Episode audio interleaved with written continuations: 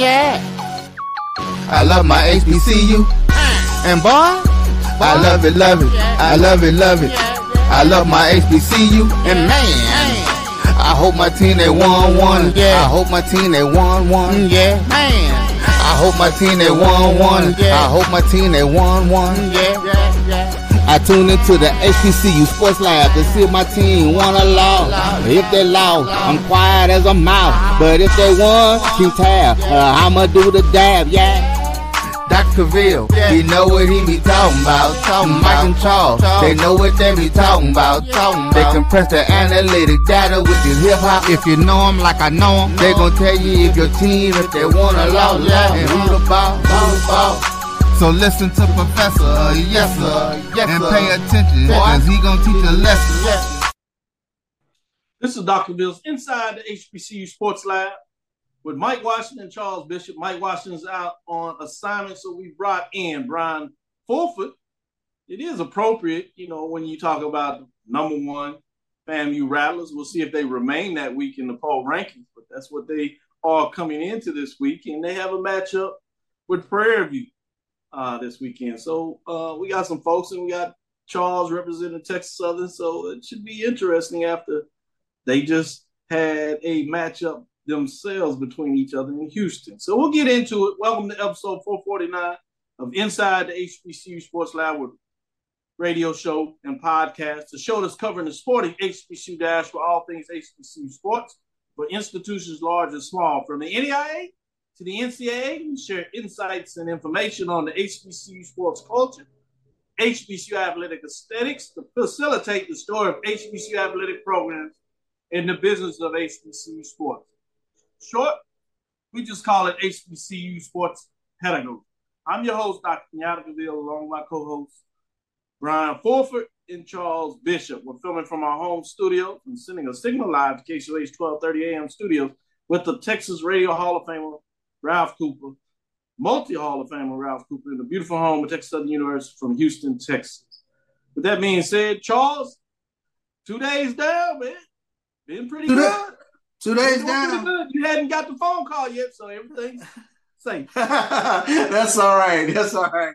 You got it. Got everything under control over there, Doc. I had to uh, call and mess with my nephew. I said, man, I didn't say that now. had to call and mess with mess with my nephew. He visited Virginia State this weekend, had a tremendous time, and then he was the first one to tell me he's like the only thing, uh, Unc, is they lost today. I said, no, uh, they played Elizabeth City. I don't think they lost Elizabeth City. You sure? He's like, no, they lost today. No, no, no, no, no, no. Let me go check this. Oh, what? Virginia State lost Elizabeth. So we, we had a nice little little laugh about that. I'm sure you did, but I'm not sure Virginia State Trojans had much of a laugh. Right. We'll get to see if they'll bounce back this week, and that's a good lead in. Other than that, how you doing? Doing well, doing well, doing well. I had a, a busy day, midterms this week. We got in midterm grades probably go out sometime this week on some football team. So fun stuff. Good stuff, good stuff. Bryan, how you doing? I'm great, Doc. It's homecoming week. The greatest homecoming in the universe is right in Tallahassee.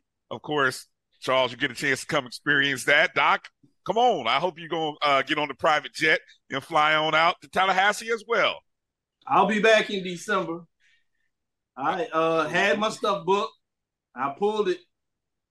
I said it was man. because of the last week's game against Houston Christian, but the truth is, as I told you, my wife is traveling, so it's just Deuce and I.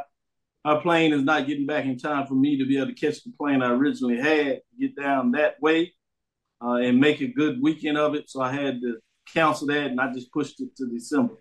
So so we're going we already booking flights and we we booking hotels for Tallahassee.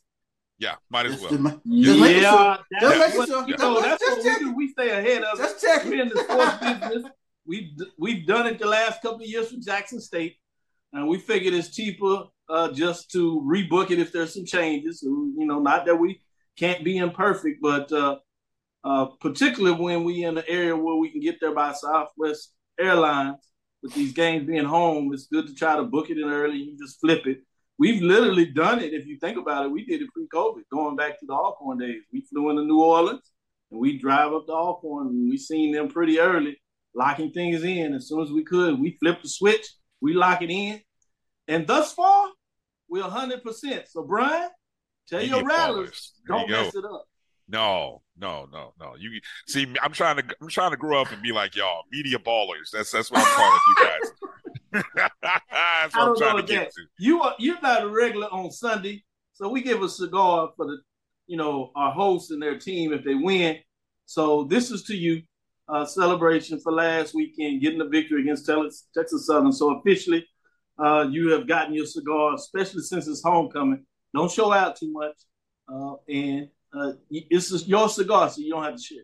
Uh, I, I tell young people, young piece, the piece of advice that I give everybody this week: hydrate. That's it. hydrate. That's the key word this week. Hydrate. I, I'm with you, but I'm gonna add a couple of more for your brothers that are a little more seasoned, ladies as well.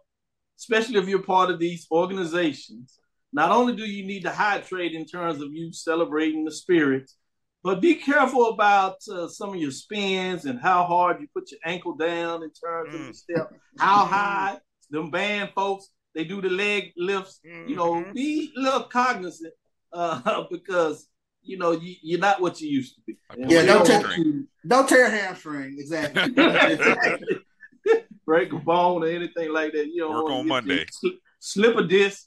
We do need Uh, you back in the office on Monday, Tuesday, whatever Mhm. you do in terms of extended vacation. With that being said, let's get into it before we get too far gone. Uh, Charles, you got some news of the day that you want to share? Yeah, let's start out with FAMU. They claimed the SWAC women's cross country title.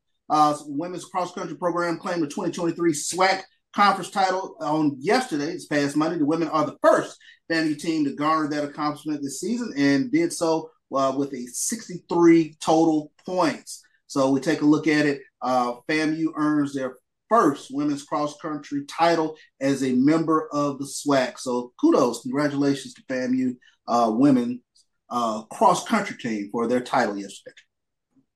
Good deal, good deal. Adding on some of those SWAC titles as we switch over, pretty good. With that being said, Bryan, I'm gonna go back to you and ask you what's hot news that you want to get out today.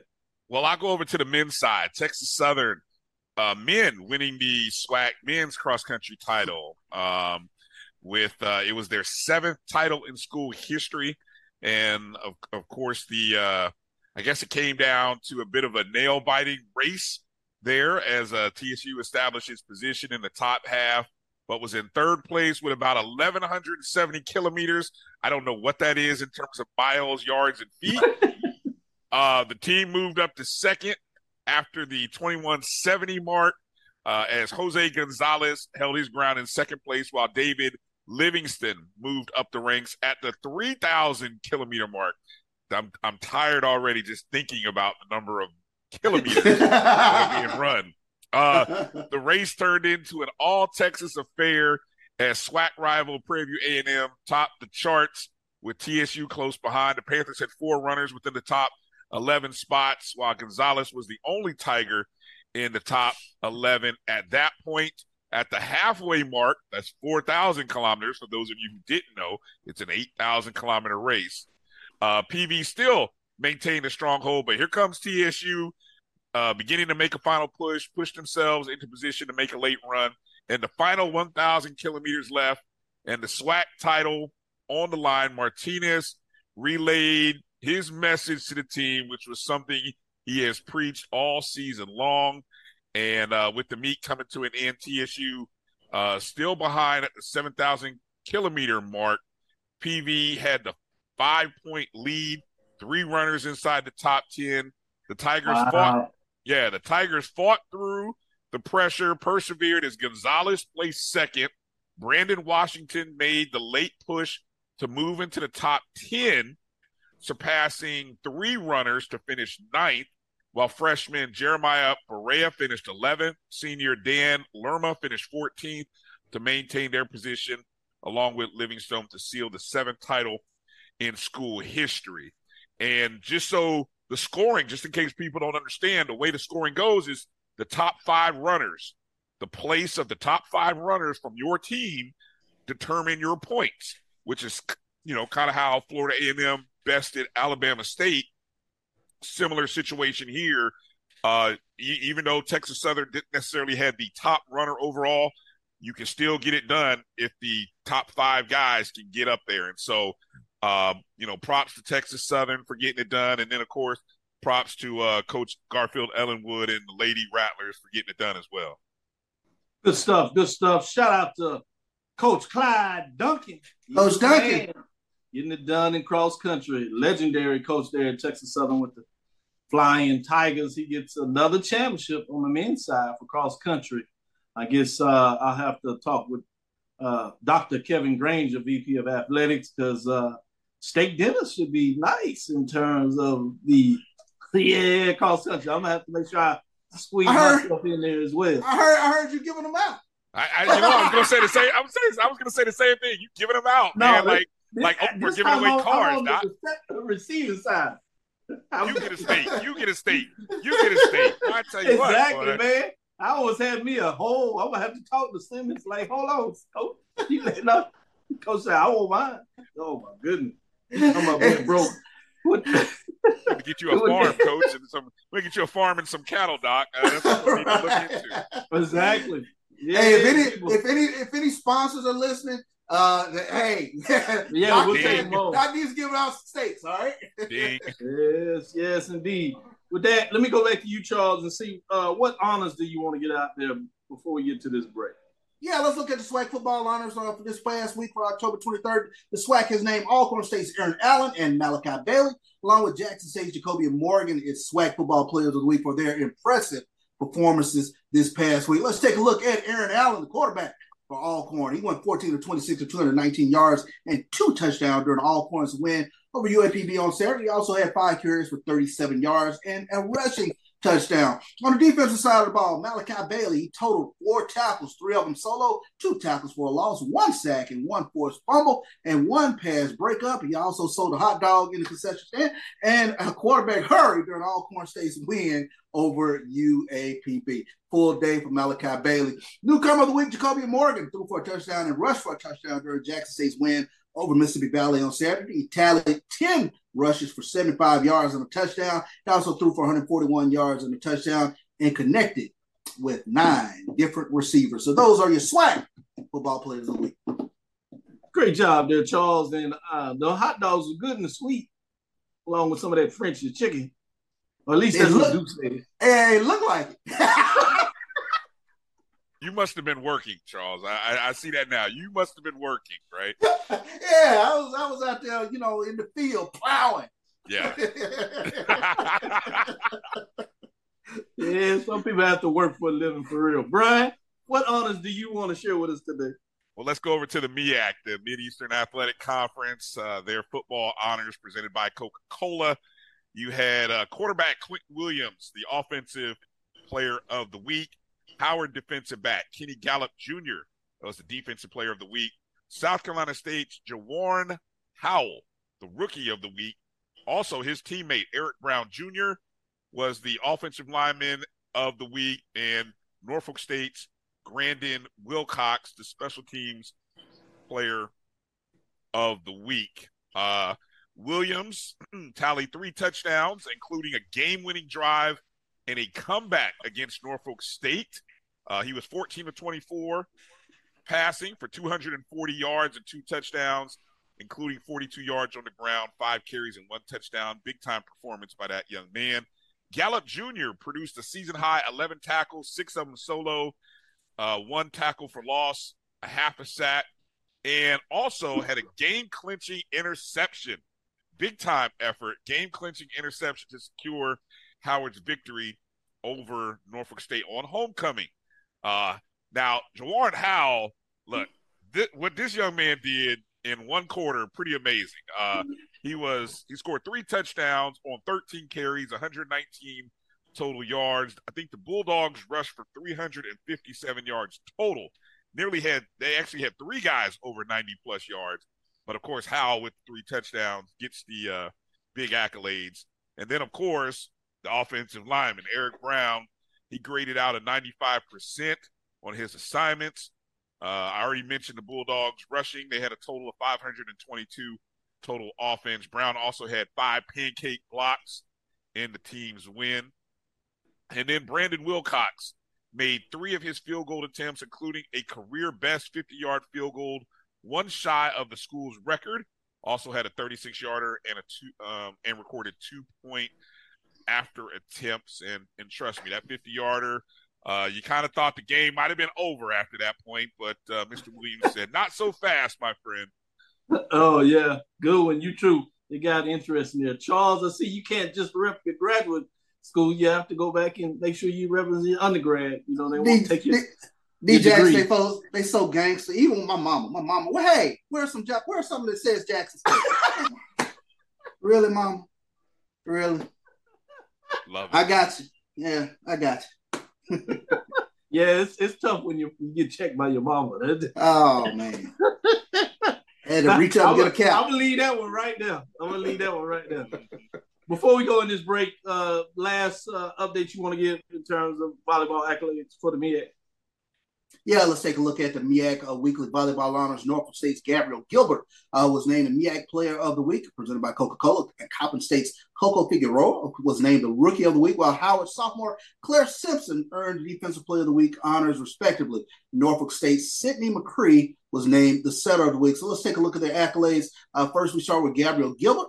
She tied her season best with 22 kills in the fourth set victory over North Carolina Central, while hitting 40 40% in the match. In a three set win over South Carolina State, she hit for 52% with 15 kills on 23 attempts with only three errors. Gilbert averaged 5.28 kills per set, totaling 37 for the weekend and hit 44%. Additionally, she collected two assists, two service aces, four blocks, and 13 digs. Figueroa, she recorded 11 digs for making her first career starter libero in the five set win over Delaware State. She added four digs in the sweep at Maryland Eastern Shore. Simpson.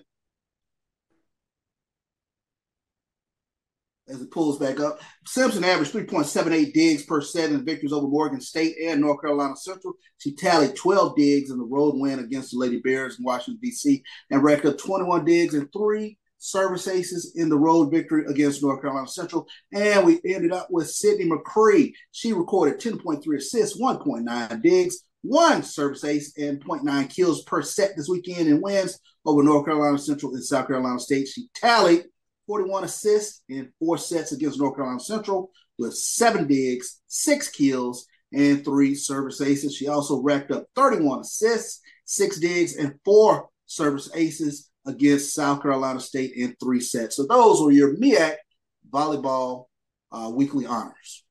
Good stuff. Good stuff. Bryan, yeah, yeah. yeah. Well, I was gonna look. I, I know, I know. Uh, our, our good friend, uh, uh, Mr. Grant, watches the show regularly. Can we get a MEAC SWAC volleyball tournament? I would love to see. I'm an advocate. I would love to see Alabama State FAMU versus, or in, in along with the Norfolk State and Howard, something like that. Give me the two best from the MEAC, the two best from the SWAC. Let's have a good weekend and see these inter these interconference battles between schools that unfortunately don't get a chance to play each other. You know, give I think this this would be outstanding for the sport and HBCU. So I'm I'm I'm throwing out free ideas today. Homecoming week. I, I like it. I like it. I know a broadcast company that would love to broadcast it and help them put it on ESPN Plus. I think we got one perfectly, BCSN, you know, not to say any drop any name, but we'll be right back after this break. As technology continues to bring changes to the world of education, it's time we also reimagine teacher professional development. Gone are the days of one size fits all learning that can only be accessed at a specific time and place. The Stride PD Center is an on demand library of mobile friendly courses that allow educators to learn anytime and anywhere. Our dynamic courses provide bite sized learning and help educators advance their knowledge while also gaining professional development hours. The best professional development plans are those that include a level of flexibility and choice for educators. Whether you're a teacher, school, or district, visit us today to take charge of your learning. The Cuvée Group is a Florida based marketing and training consulting firm. We help businesses communicate to their target audience and engage them in conversation. We also help to expand their audiences, which will ultimately result in growth for those organizations. In addition to being a certified constant contact specialist, My colleagues and I are also certified in John Maxwell Leadership Principles. We use these proven principles to conduct workshops, training, and private coaching sessions for individuals and companies looking to take things to the next level. Contact us to schedule a free consultation. Issues today, don't delay, call Cuvée. It's never too early to plant the seed, to share the tradition, and instill a sense of pride in your HBCU with your little ones.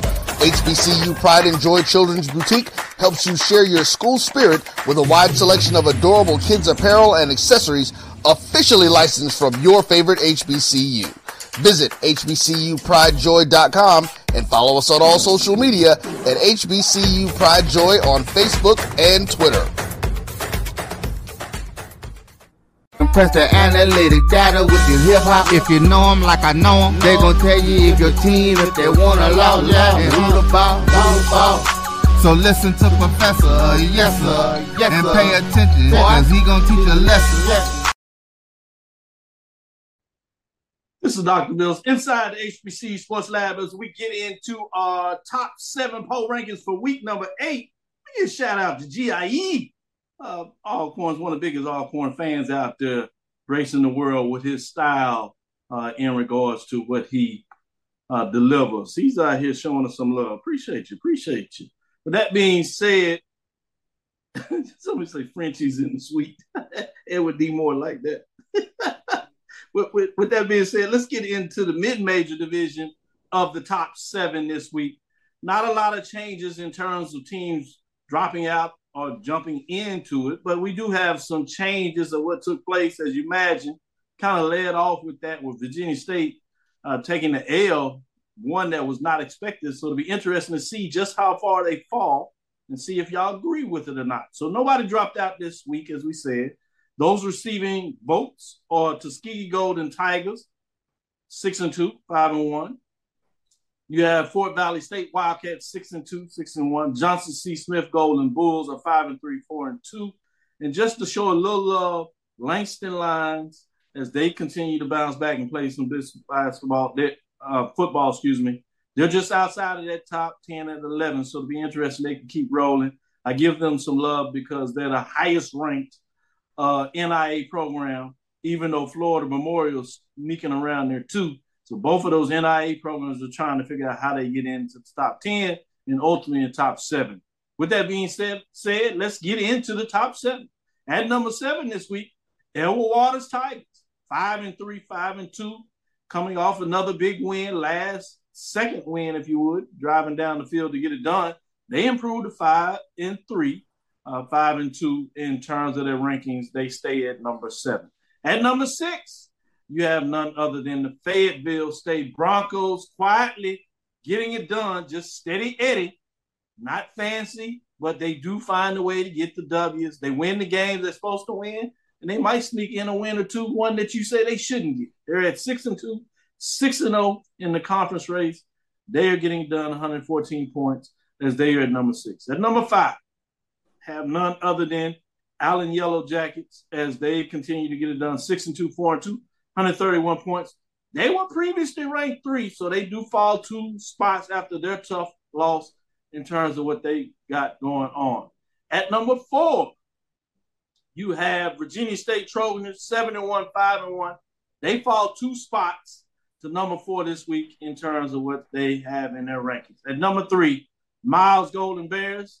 Uh, they improved two spots, the six and two, five and one overall, 140 points previous ranked five, so they climb up two spots this week. At number two, Virginia Union Panthers slowly of that early loss and the monsoon.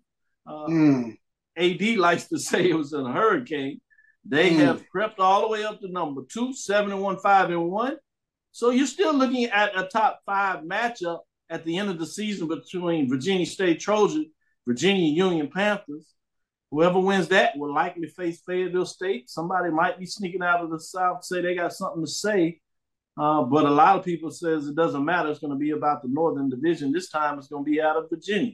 We'll see if that happens. Virginia Union at the end of the day jumps up two spots as they get it done. Number one shouldn't surprise you. That's the Benedict Tigers.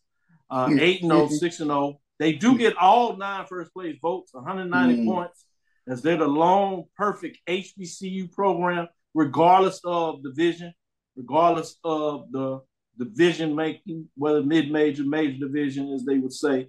They are number one, unanimous number one in week number eight, holding it down as they continue to run and get it done. 8 0, 6 and 0 in the conference race. What do you think in terms of the rankings this week, Charles? Raise your hands if you thought you were going to have a seven versus five matchup with Edward Wa- Waters versus Allen this weekend. Uh, I can't say enough about Edward Waters. The Cardiac Cats, they do it again, down 17 points, claw their way back and get a big win over Albany State. Uh, very deserving of being in your top seven now. Thank you. You talking about being exciting about what they get it done. You talking about those fans that had to be magical. Watching those that maybe have traveled to Tuskegee and saw that for homecoming, they had their hands full. But if not, they watched it right here at BCSN. And so to get home and see that contest at home on their own, you know that they have to be flying high. But they got another top five. It's something about the SIAC. Week after week, you're going to have a top five matchup just how well those teams are playing. And what's crazy is uh, those matchups don't necessarily have to be the number one team in Benedict that's kind of sitting there waiting to see who's going to find their way into that second spot for the championship because they do not have divisions, but it's going to be crowded on the way there. And we'll be here to cover it, BCSN.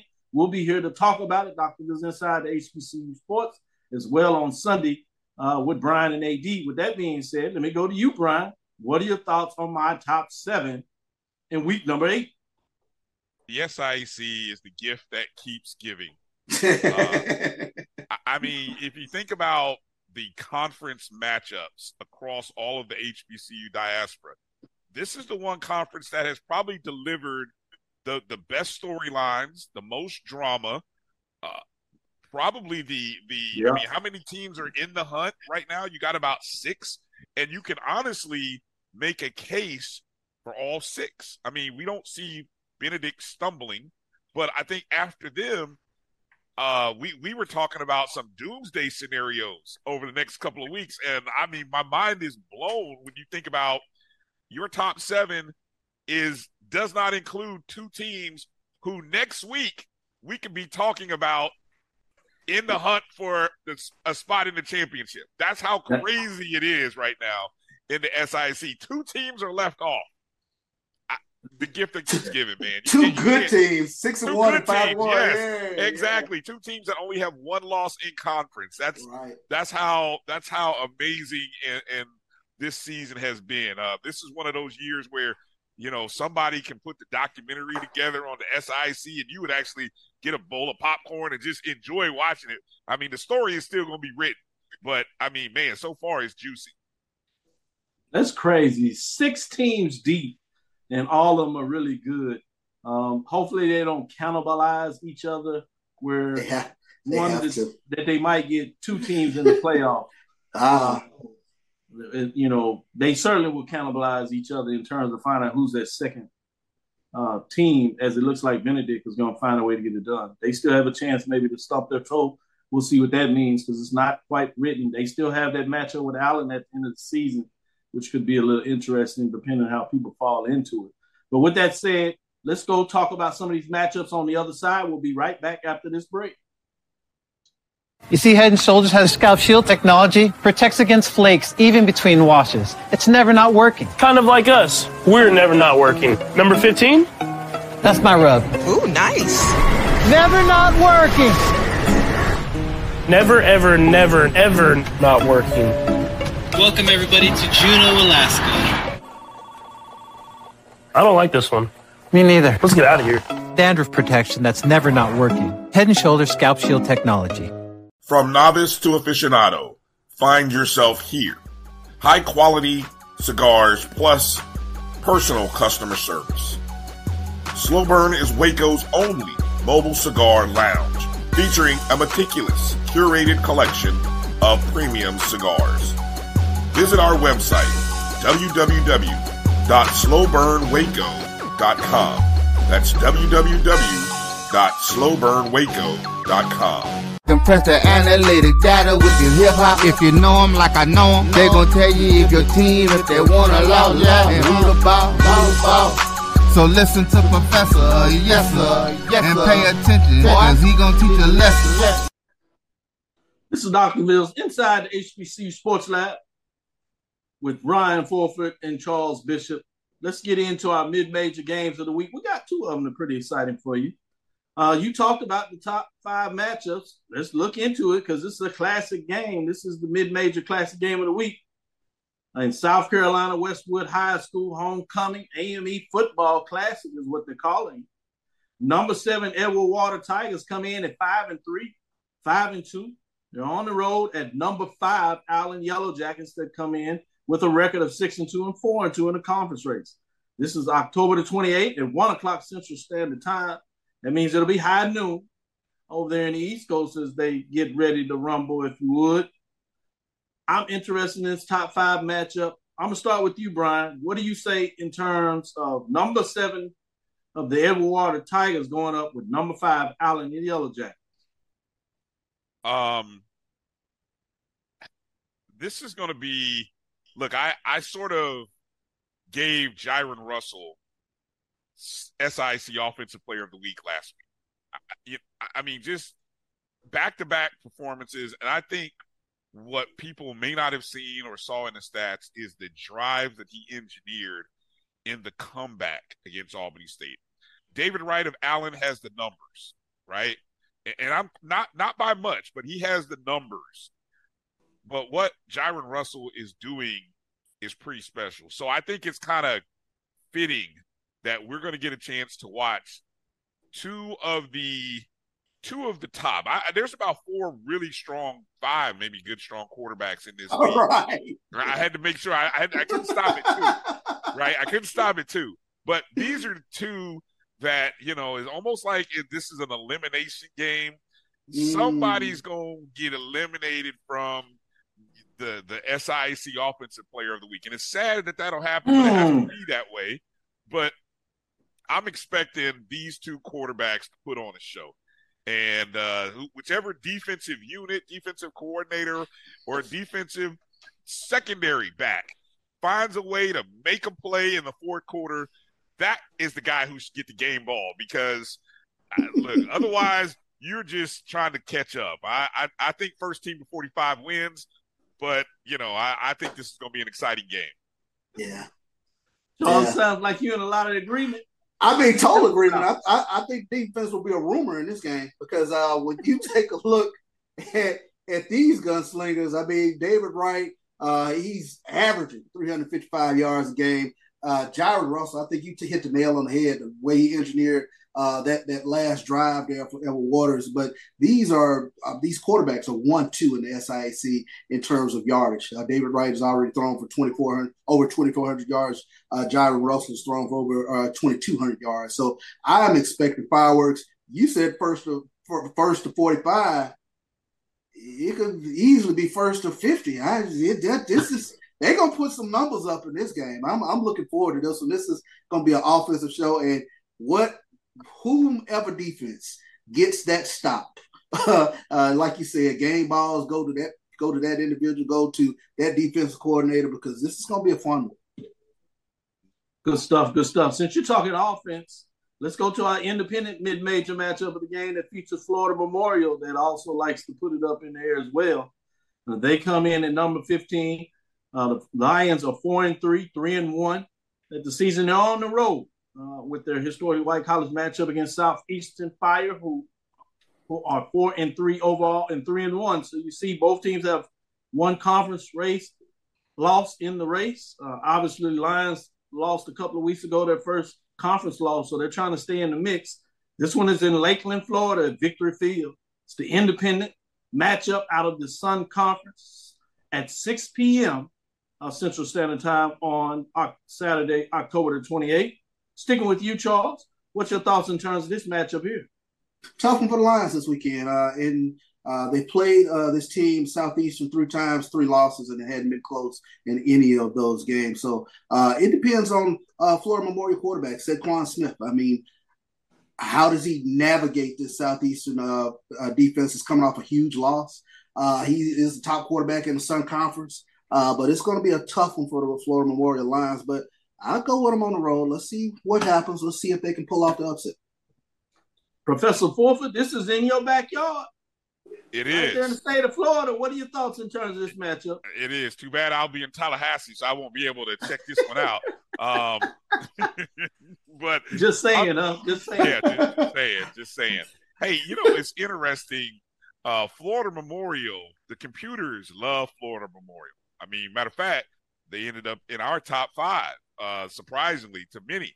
But the computers love this. This team averages 529 yards per off per uh, per game. I think I just looked up, and they go up against a defense that is second in the conference, uh, keeping teams under 300.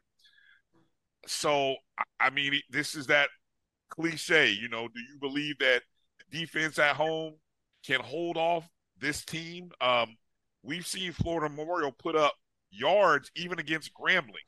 So yeah. whether it's a NAIA or a Division One, Florida Memorial has proven, I think, that they can put up they can put up some yards. The question is, can they turn those yards into points in the end zone with sixes instead of threes?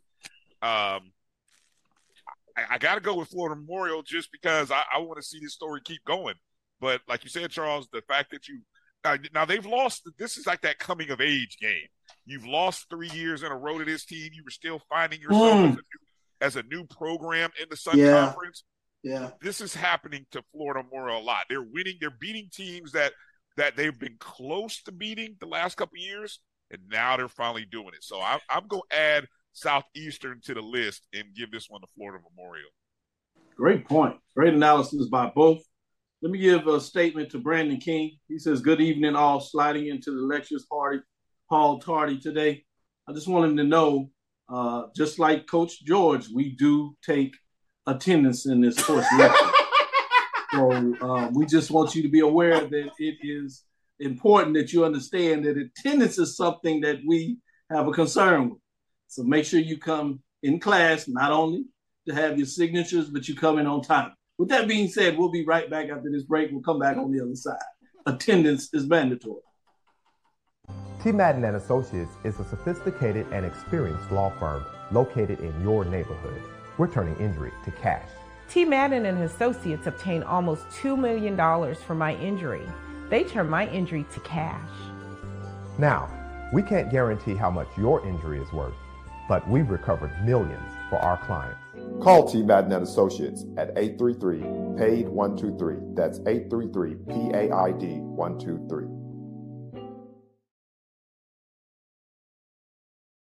When it comes to professional learning, teachers deserve better. From the leader in online learning, Stride brings you the Stride Professional Development Center, an on demand library of mobile friendly courses that gives teachers choice and flexibility, allowing them to learn anytime and anywhere. Our dynamic courses provide bite sized learning and help educators advance their knowledge while also gaining professional development hours. It's time you take charge of your learning.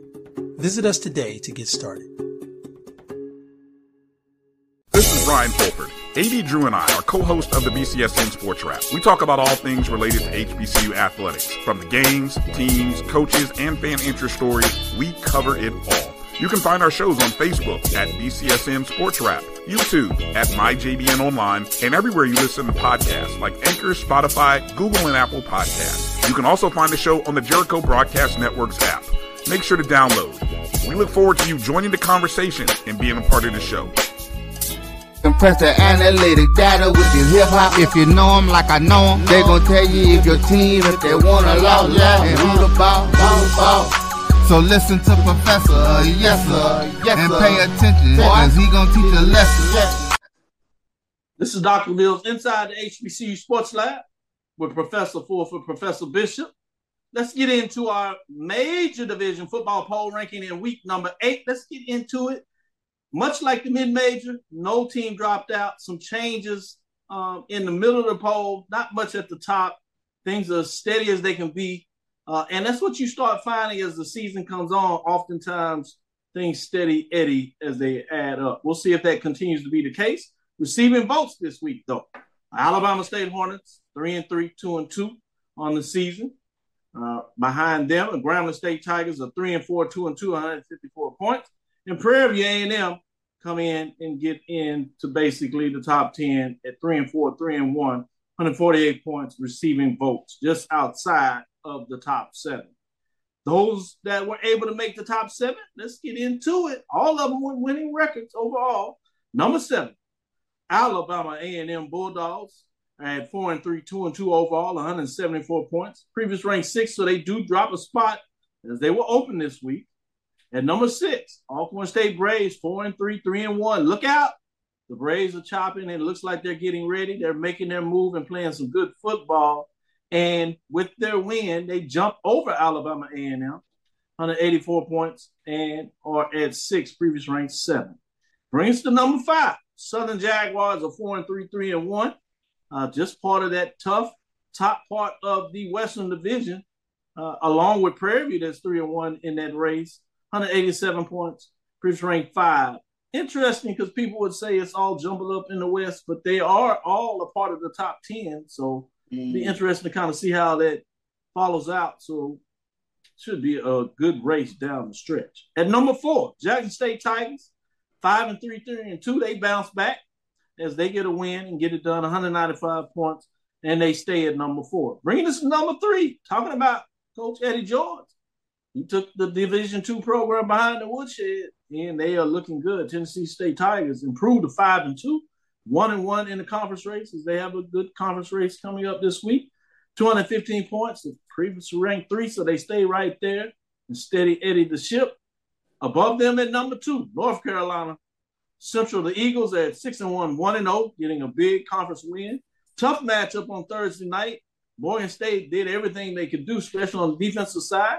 But the championship pedigree of the Eagles was just too much as they get it done.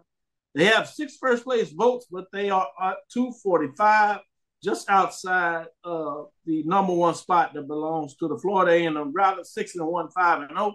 Six first place votes, 246 points, remain number one. Right now, it looks like you're headed for a collision course for the MEAC SWAC matchup in the Celebration Bowl. And boy, if we allow ourselves just to think it, I know some other teams want to get through it. Uh, SWAC still has the championship game, which is always tough, but you could have two teams with one loss at this point facing off in the Celebration Bowl. Both teams are currently ranked one and two in this polls. Most of them are one and two on all HBCUs across the platforms, and they are both top 20 FCS programs in most polls out there as well. With that being said, I'm gonna go to you first, Charles. What are your thoughts in the top seven mid? I mean, major division poll rankings in week number eight? Spot on. Um, Alcorn with the week off, uh, sitting at six underneath Southern. Southern good win on the road against Bethune Cookman. I don't think I can argue with it too much. I, I think this is, I think this is about right. Uh, Jackson State good win on the road. Um, uh, Tennessee State is fighting right in there. I mean, Doc, when's the last when's the last time we've had Tennessee State in the poll, even this late in the season? I mean, oh, it's uh, been forever. It's, it's been a second, so uh, no, I can't argue whatsoever. I think they are uh, d- deserving of the ranking. So, yeah, it's been at least a decade. With that being said, I'm gonna turn it over to you, Bryan. What are your thoughts? Alcorn State went up there and got it done in terms of Pine Bluffs, kind of made them pay. They look like they're improving. You got to start looking at uh, uh, this matchup is your first indication of what could be a obviously a rematch in the championship game. You had one earlier when you went on the road to Southern, but then you got those pesky Braves sneaking out there and said they want a chance. With that being said, what are your thoughts in terms of the top seven? Everything was just about what I what I had uh, slated. Um, maybe one team a little higher than another team by a spot, but I mean, really, that's the kind of that's what's interesting about this year. I mean, even your your top two teams have been they they haven't been clean. And when I say clean, they haven't been they haven't been excellent. They haven't been without their own flaws. You know, mm. um, I, I, think you know we we've seen um, Central have to come from behind. We've seen them struggle a little offensively last week. Uh, FAMU certainly people can pick apart the offense, but their defense is what it is. It, it, you know, it, it's just fascinating that so many teams at the FCS level are kind of kind of doing this. They're just kind of fluctuating up, and then they're playing good quarters. I don't think anybody has really played a great game. And, and maybe look, we're coming up into November. That's when you want to be playing your best ball, right? So maybe in November we're going to start to see these teams really play their best ball. At least I hope so. That's the goal I think for all of them as they start to wind down to the uh, to the end of the season and and the championship and the and all the celebration bowl hype. But uh, right now, this is kind of one of those weeks where it's just the status quo. Everything is chalk. Mm. Good stuff. You know what this is about, Charles. Some of your Jackson State fans are probably going to be a little mad this, but I think this is a casualty of the prime effect. Had an mm. interview today, uh, writer, journalist from uh, USA Today was asking some questions in regards to um, Coach Prime and the SWAC, HBCU sports. Um, I like this question, so hopefully I gave it to him. But then it came up to the Prime effect, and I went back and talked about uh, the 1400 Club. We kind of showed up, got a chance to get y'all name out there with the pregame show. Uh, and we're, was the Charles and Neely. I, I, put that out there that I had one of the first interviews uh, on the show, particularly when it talked about Coach Prime. And it came up, I talked about the Prime effect, and I told him about the history of it uh, and how I looked at it as a merger. We talked about it on the show, and that I had researched previously about the Flutie effect. And so there were some indications that I thought this would take place. Did I know it would have the magnitude that it took place? No. But I say all this, Bryan, I think what you are spoiled with and don't even realize, and a lot of fans out there, is you're seeking that perfection, which is what you had much closer what was being done because of the caliber team that Jackson State was uh, and what Coach Prime pushed for. And I think that is a little indication where you're getting a little fall from that and why you're wanting to see a little more clean ball uh, and a little more um, of your top teams, whether it's Central or Florida A&M, really separating themselves from the field. And I don't think you get those teams very often. And I'm saying at any level. Hell, yeah. you have a lot of folks that are saying that even at the Power Five, and obviously I don't like to bring them much on the show, but I think it's perfect for this conversation. People are saying there's no clear number one team. Obviously, Georgia is looking to do something that hadn't been done in a long time in terms three-peating, but who they played and how they played early, people are not convinced that they are a great team. Obviously, they may be the best team this year, win a championship. I think sometimes you have that just in general. And I think specifically for HBCUs and FCS this year, you kind of have yourself chasing this framework of what you believe is greatness. Mm. That being said, Go ahead. You want to jump? I, you you know that's a great point because think back to what I remember uh, SWAC Media Day, and I know I know Rattler Nation got on me because I kept trying to tell people what statistically Jackson State did last year was like so high up here when I went back yep. and looked at the numbers that I had to even appreciate what we saw. And it didn't end the way everyone thought it would, and and and it came short of the perfect season. But when you go back and look at statistically everything they did, man, that was a team and a season.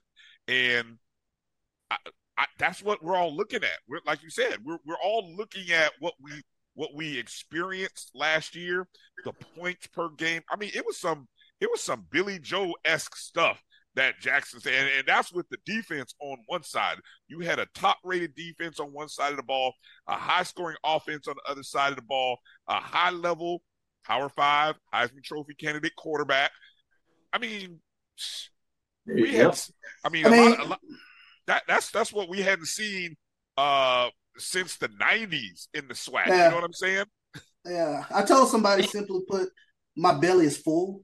Like I've I've seen like high caliber football over the past two seasons, and I'm content. You know, I, I, I you know, of course, you know, you want to see uh, your team do really well, but it's like, you know, I, I'm I'm sort of in a, a watch and see sort of mode this past season or the, this season, but you know, it's like I've I've I've seen something that you know, quite honestly, you just don't see every year. So I'm, And- you know, It- it- It's very true. E- Even if you go back two seasons ago, you know, they didn't go undefeated, but you had FAMU Yes. defensive at least that was playing at such a high level too that you Yeah. had it for two teams in regards to them being both in the top 25 both of them you know chasing that championship and forcing the other one to play well and chasing it down FAMU got the playoff bid because they were uh, having that such strong magical season and then let me add one last thing think about the coaching tree that was done uh, in terms of those programs, but particularly at Jackson State. You have TC Taylor that has, you know, moved to the head coaching position. We know what he does in his pedigree. He was offensive coordinator. His natural progression was to become head coach. Very solid coach to be. He's going to learn whatever. But think about him. He was buried to some degree in the coaching tree. So think about how much coaching pedigree was deep at Jackson State as well, not just the players and those playing, but the coaching talent around that team was extremely deep. And you lose some of it. Obviously, you bring in great coaches as well. But all of that was essentially in one place. That's a lot when you really start to think about. Um, and we won't until we get further out of history, we'll get a much more appreciation. But sometimes it's hard to live in it. So I'm glad you brought that up, Bryan, because it gave me a chance to really think about it. And then in the interview today, I really shined on it. So it was seemed like the right time to come share. Put that out there uh, in terms of uh, getting that out there. With that being said, let's take our last break. Come back on the other side. We're going to look at some of these key matchups uh, for the major division games of the week.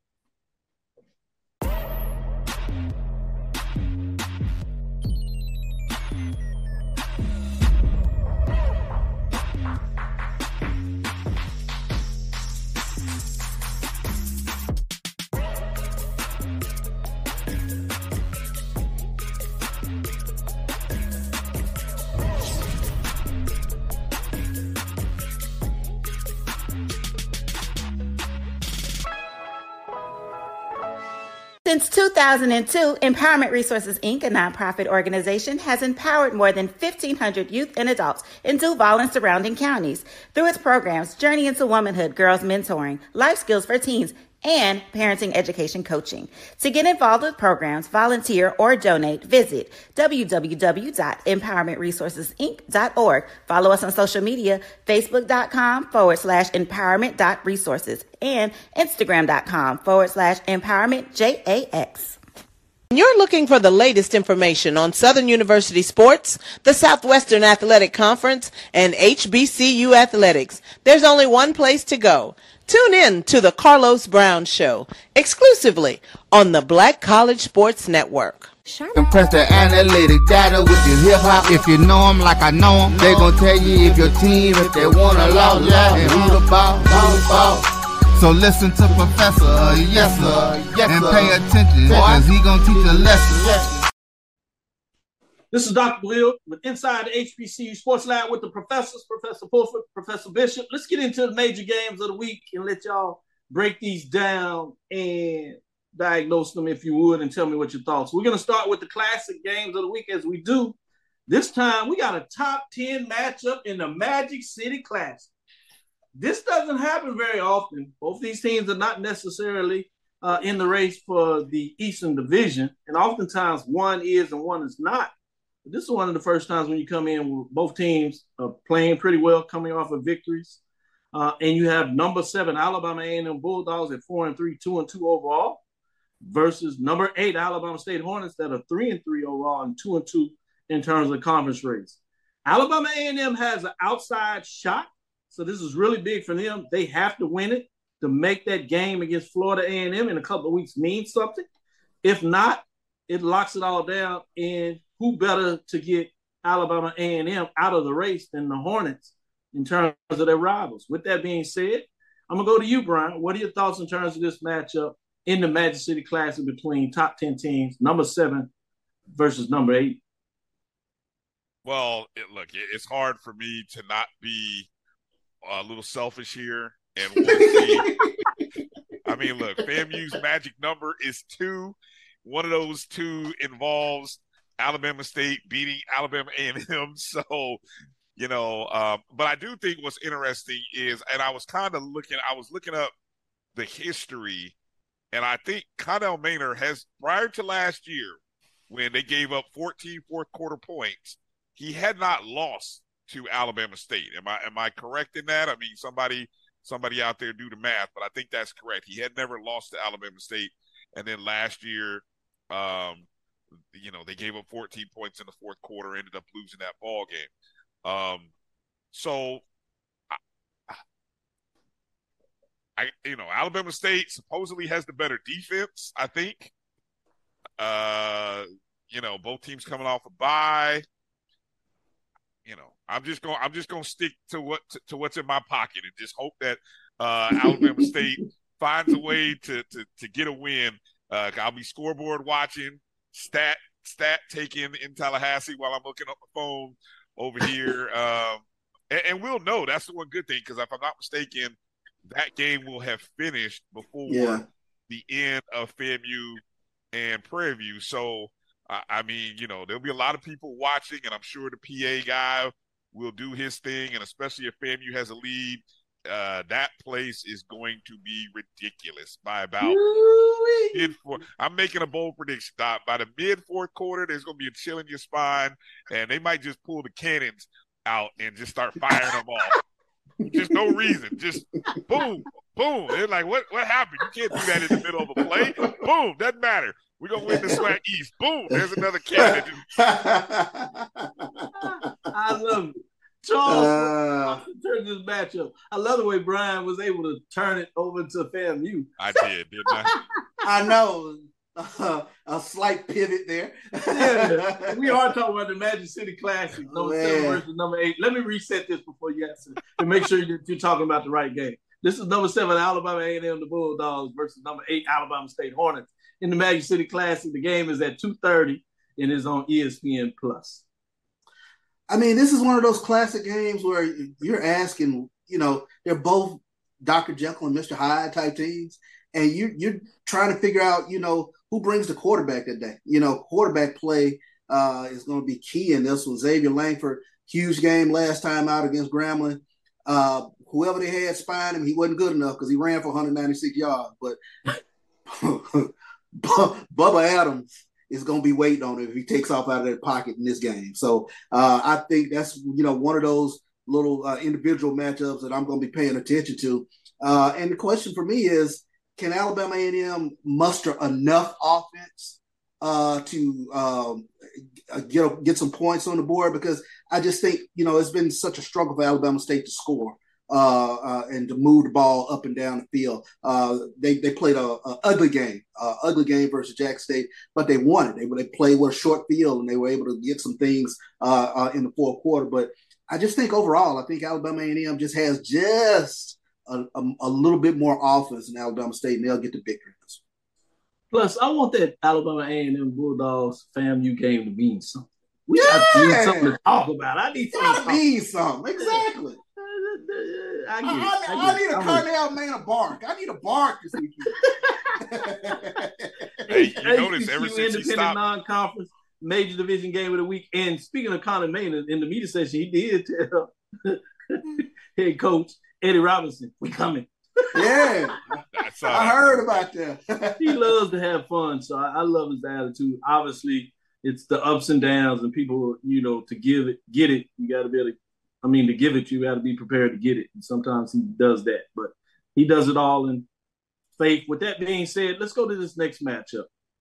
As you have back in Nashville, uh, you have uh, Big South OVC matchup.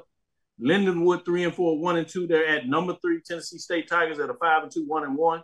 So it's interesting to see what this looks like in terms of how this may get done. Tennessee State is rolling. Can they continue to get it done? This Lindenwood is moving up for Division two, so they're still in that transition. Uh, but uh, new rival, if you would call it that, a new matchup, at least in the conference. Uh, they officially joined the Big South, but you do have the, uh, I mean, the OVC, but you have the partnership with the Big South OVC in terms of conference race. And uh, Tennessee State is right in the middle of the mix, a game behind, uh, as it looks like now. With that being said, Charles, what are your thoughts in terms of this matchup here? This is a game Tennessee Tennessee State has to have, and this is a game where Tennessee State's defense has to really take over. Uh, they're taking on the number two Russian team in in the in the, in the Big South OVC uh, in Lindenwood, but you got to protect home, and this is uh, the time of the year that we start seeing Tennessee State fade when they start getting into conference play.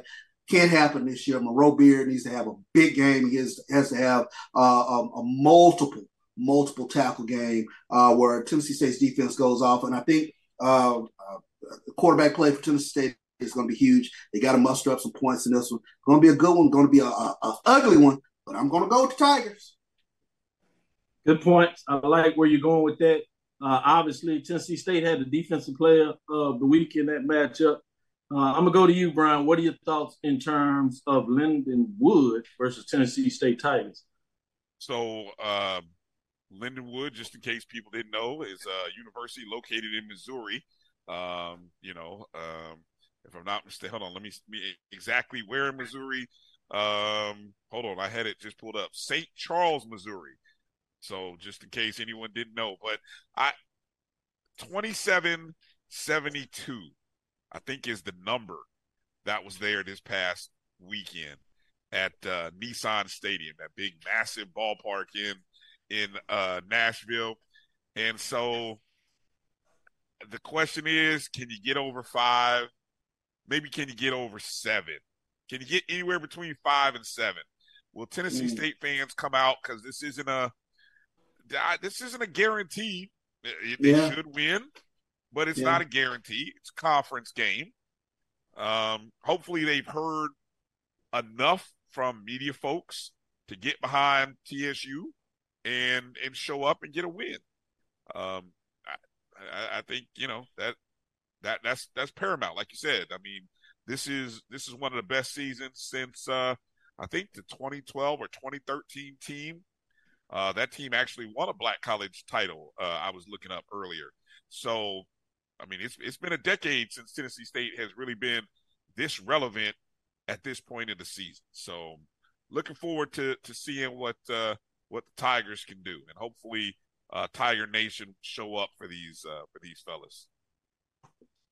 Good point when you talk about what will they do. Obviously, um, they got a chance to make a statement. It's going to be fascinating to see can they continue to find a way to get it done. Uh, I'm fascinated in so many ways about these matchups, particularly when you have a new team in terms of what that looks like. Uh, I did want to give a shout out to Tennessee State, um, Terrell Allen, defensive lineman, 6'5", 275, Little Rock, Arkansas, Tennessee State, getting uh, the player of the week this week as he continues to show up and show out.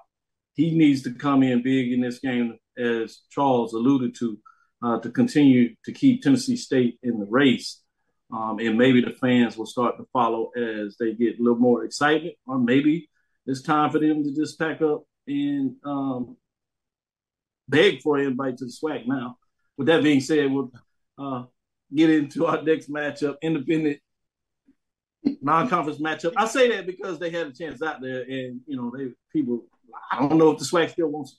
with that being said, let's get into the next matchup. You're right. Hampton, Virginia, Armstrong Stadium. It is homecoming for the Pirates. They have a HBCU coming to them. It happens to be of the Coastal Athletic Conference, formerly known as the Colonial CAA. North Carolina A&T State Aggies one and six and all four. Last time we talked about the Aggies, it was because of their matchup against North Carolina Central.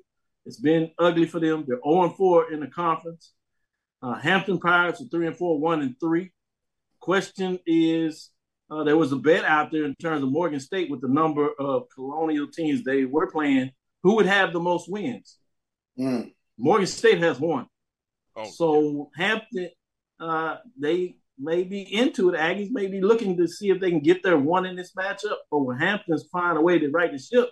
As they were flying high for a while, but now they get into the conference race. They've stubbed their toe. Uh, they were ranked as high as three in many of people's polls. I think at one time we had uh, a professor on this uh, show, a friend of ours that talked about had them ranked number one. I don't know who we're talking about, but you know, I'm just saying. With that being said, Bryan, uh, what is your thoughts on this matchup? I'm not saying any names, but Bryan, what are your thoughts in terms yeah, Doc. I you know I don't know that guy either. Uh, that was seems, seems like a long seems like a long time ago. That was some some Kool Aid involved. Uh, uh, uh, uh, an email might have gotten hacked. I don't know what happened, uh, but but that guy, hey, Hampton went south after that. Literally, uh, stub a toe, more like got a foot cut off. Um, Yeah. is, is what happened, and uh, it's been pretty bad for Hampton. But hey, here comes the Aggies, and so all things can get right. You know, A and T is one of the few teams, Doc, that uh, they are actually not only just one in six straight up, but one in six against the spread. Now that's pretty bad. Mm, That's wow. pretty bad. So Mm. you know, a lot of a lot it's homecoming, so a lot of people's money in the state of Virginia. I don't know if Virginia is legal sports betting or not, but if it is, a lot of people in the state of Virginia will be betting on Hampton this weekend. And and if I could, I got to give a shout out to Stephen J. Gaither as well. Uh, a great article and sort of a retort towards a column that was posted by a uh, by a, by a newspaper columnist out of Delaware who had made some comments about the attendance in the CAA as it related to Delaware, and he chose to use Hampton and the attendance that weekend, which was pretty poor. But look, we understand Hampton was playing Delaware. Folks really weren't traveling to go see Delaware, not with homecoming being the next week. Okay, and none of that none of that stuff was brought up, as well as none of the other um, CAA opponents that Delaware has played. But anyway, so he he chose to he chose to take a cheap shot at Hampton, and props to Stephen uh, Gaither for actually coming back with some strong statistics and numbers, and kind of look. We we understand what it is. We understand the sort of disconnect that not only Hampton fans have, but A and T fans have, and Tennessee State fans have with playing in the conferences that they're playing. And and he he backed it up with stats and numbers, unlike uh his fellow well, I wouldn't say his fellow, but the other journalist, quote unquote, um, from out of Delaware. So I, I just want to give a shout out to, to Mr. Gaither, HBCUGameDay.com, and uh, Hampton. Show up, show up, and sell out. It's homecoming. It's going to be a busy weekend in the in the uh, Tidewater Bay because Norfolk State has their homecoming too that weekend. Oh wow, Good stuff. Great point when you pulled that out there. And shout out to Steve Gaither. And he must have struck a nerve because another guy uh, on the Twitter trolls uh, came up there and was concerned about his retort uh, to the Yes. journalist. So I was like, okay, Stephen Gaither, you're doing your job. Folks talking about you. Uh, and they're nervous because you enter into space and you're telling a different story. There's nothing Mm. wrong with you telling a different story, your story, our story. With that Counter narrative. said, yeah, I like the fact they put it out there. Usually, these are our matchups of the day. We do have this as a matchup for uh, Thursday, but uh, I'd be remiss if I didn't put it on the table since we have Bryan here. Let's talk about this top 10 matchup. Uh, it is our bonus SWAC major division game of the week. It is number 10, Prairie View A&M versus number one, FAMU, Tallahassee, Florida. Bragg Memorial Stadium. It is homecoming. If you hadn't heard it enough times by yet, I think one of our guests has told you that. Breast cancer awareness as well. So they're going to celebrate and educate. Kudos to uh, the Rattlers out there. Saturday, October the 28th, 3 o'clock. This game has been flexed. It was on ESPN Plus. It's been moved to ESPNU to let you know some of the importance on the matchup. Uh, it is one of the top teams in the West, three-way tie three and one. You heard the other two that are in the top seven poll rankings, but Prairie View comes in at number two. The Panthers are three and four, three and one, and they're at number one, Florida A&M at home. Uh, as FAMU is six and one, five and zero in the race, trying to find a way to get it done. This is also uniquely important. If Prairie View is able to win this game and win out for the East, and both teams have a seven and one record, let's say that, or somehow they both are tied at six and two, the tie break if Prairie View comes out of the West and FAMU comes out of the East as it looking, then because they would have the head to head matchup, Charles, we could rescind our Southwest Airlines ticket because we would be at home. It would That's be right true. here in our backyard at Prairie View. We'd be driving down there and Yeah. picking up Bryan at the airport. uh, to see this matchup. With that being said, I'm gonna go to you first, Charles, in terms of this matchup because I do think it's fascinating in a Mm-hmm. lot of ways. And you obviously called the game for Prairie View, and so you have some insights that people may not realize. What are your thoughts in terms of this matchup? I think this game rests with the play of Trazon Connley. Uh, I think that's going to be huge with regards to uh, him showing up and having a big game. I think from looking at Prairie View, uh, they have a three-headed monster at, at, at running back, and, and it depends on the health of Ahmad Antoine. But Ahmad Antoine, in, in a lot of ways, uh, uh, him and uh, uh, Ladarius Owens are, are similar backs. Uh, they are backs who can run in between the tackles. They can bounce it outside. But you add Caleb Johnson to that, Connor Wisham to that. Connor Wisham is a home run threat. Prairie View has the talent to go down there to Tallahassee and, and come away with the victory. The question is, can they put it all together for four quarters? And I think that has been the frustration, frustration not just with the fan base, but the coaching staff as well. And as Coach McDowell is, is, is said, even in the SWAC media uh, uh, uh, telecalls, uh, it, it seems as though it's two steps forward, one step back. And we've seen that throughout the course of the year with regards to Prairie View. A veteran ball club with playmakers, but they have a tendency to really shoot themselves in the foot. And this is that game. They simply can't do that. Good stuff, good stuff. With that said, let me go to you, Bryan, in terms of this matchup. Uh, we'll give you the final word as the guest lecturer of the day.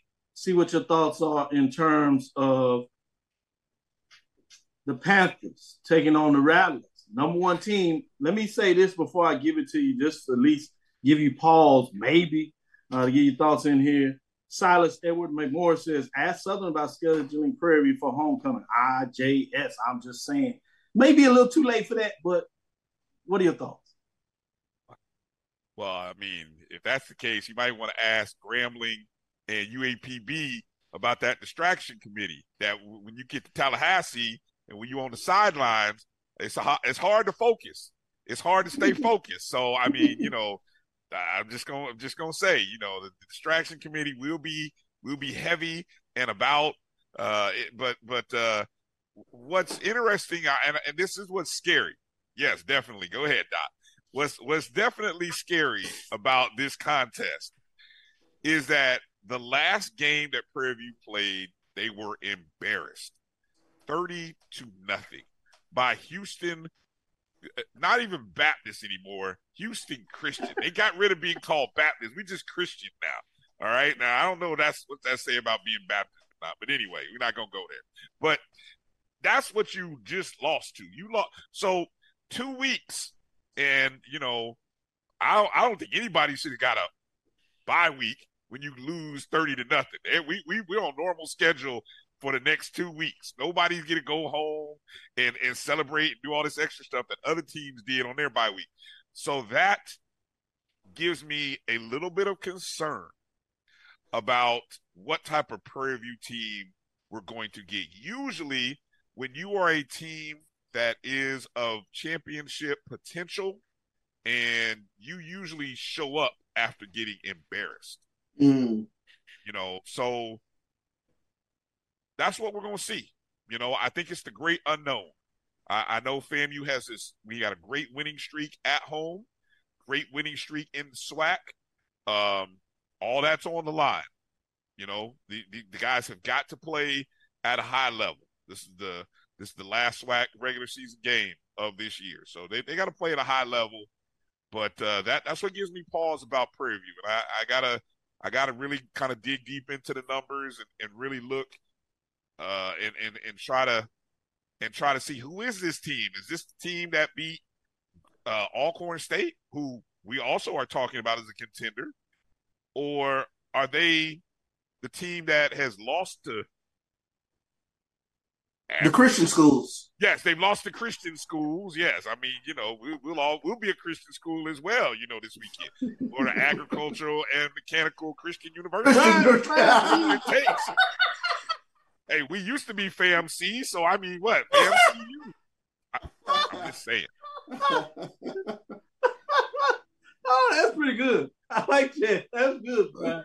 With We that need to find- said, find heathen y'all had all y'all stuff on, so I thought I'd represent a little bit too. You know, I didn't want to make it personal out there. Um, good stuff. Great job. Enjoyed having you on here. in all seriousness, I think it's a great matchup. Last weekend, fam, you came to Houston, represented, uh, and we got a little bit into the um, Texas versus Florida. Obviously, great players per capita in a lot of ways. You talk about coming out of Mississippi, great players coming out of Louisiana in terms of those that ultimately go pro Hall of Famers all throughout it. Alabama obviously has a rich history of great players in Arkansas Pine Bluff going around the SWAC, particularly. Uh, but it's something about those long stories about Texas and Florida in terms of those matchup with athletes. We've seen it at the high school level. Uh, obviously, we see it um, now in the SWAC, and it'll be fascinating again because I will talk to Coach Bubba in terms of his thoughts in terms of that. Obviously, Florida kid themselves spending more time in Texas in a lot of ways, and now heading a Texas team over to Prairie View. And we'll talk about this a little more on the show tomorrow. The rich history between these two schools went to legendary Jake Gaithers and Billy Nicks uh, in terms of some of those classic matchups they had that ultimately led to Black College National Championship. So there's some history on the line in terms of that. And I want people to at least recognize that and understand. Let's celebrate that rich history of these two programs, uh, particularly under great leadership, Hall of Fame coaches uh, that fought uh, for more than just a football program, but changing the landscape and the history about that playing uh, in championship games. Obviously, Jake Gaither, you talk about the history there uh, in regards to what he did in opening the door to desegregate the NAIA his rattlers were not able to take advantage of that because of the time and the governor in the state of Florida. But guess what team that got into the playoffs based on all the coaches, but a lot of the um, push that he had, it was the Prairie View A&M Panthers, and they made it all the way to the championship game and lost the tough one to St. John's, and the quarterback was hurt in the semifinals. But that's the connection and the rich history between these programs, both them coming to Prairie View, coming and playing in the Prairie View Bowl, and them in Prairie View going down there and playing in the Orange Blossom Classic. Well, now it's a conference matchup and it counts. With that being said, thank you for listening to Inside the HBCU Sports Lab. Make sure you share our podcast with your friends and colleagues. I am Dr. Kenyatta Cavil, the Dean of HBCU Sports, coming from inside the lab in the College of HBCU Sports with Mike Watch, Charles Bishop. Again, we want to thank you uh, for Bryan joining us today.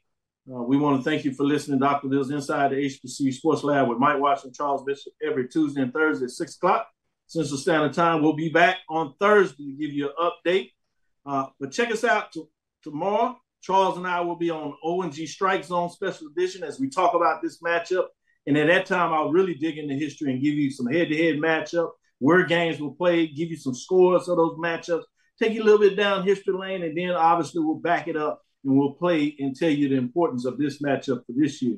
Follow me, Dr. Kenyatta Cavil, on Twitter, Facebook, and Instagram. That's D R K E N Y A T T A C A V I L. That's D R K E N Y A T T A C A V I L. Inside the HBCU Sports Lab 1 on Twitter, Facebook, and YouTube is Inside the HBCU Sports Lab. Dream big, continue to move forward. We will talk with you soon. Charles? Horse. Bryan? Lecture. I almost didn't call out his name when he did all this with his phone. with his hands. Dismissed.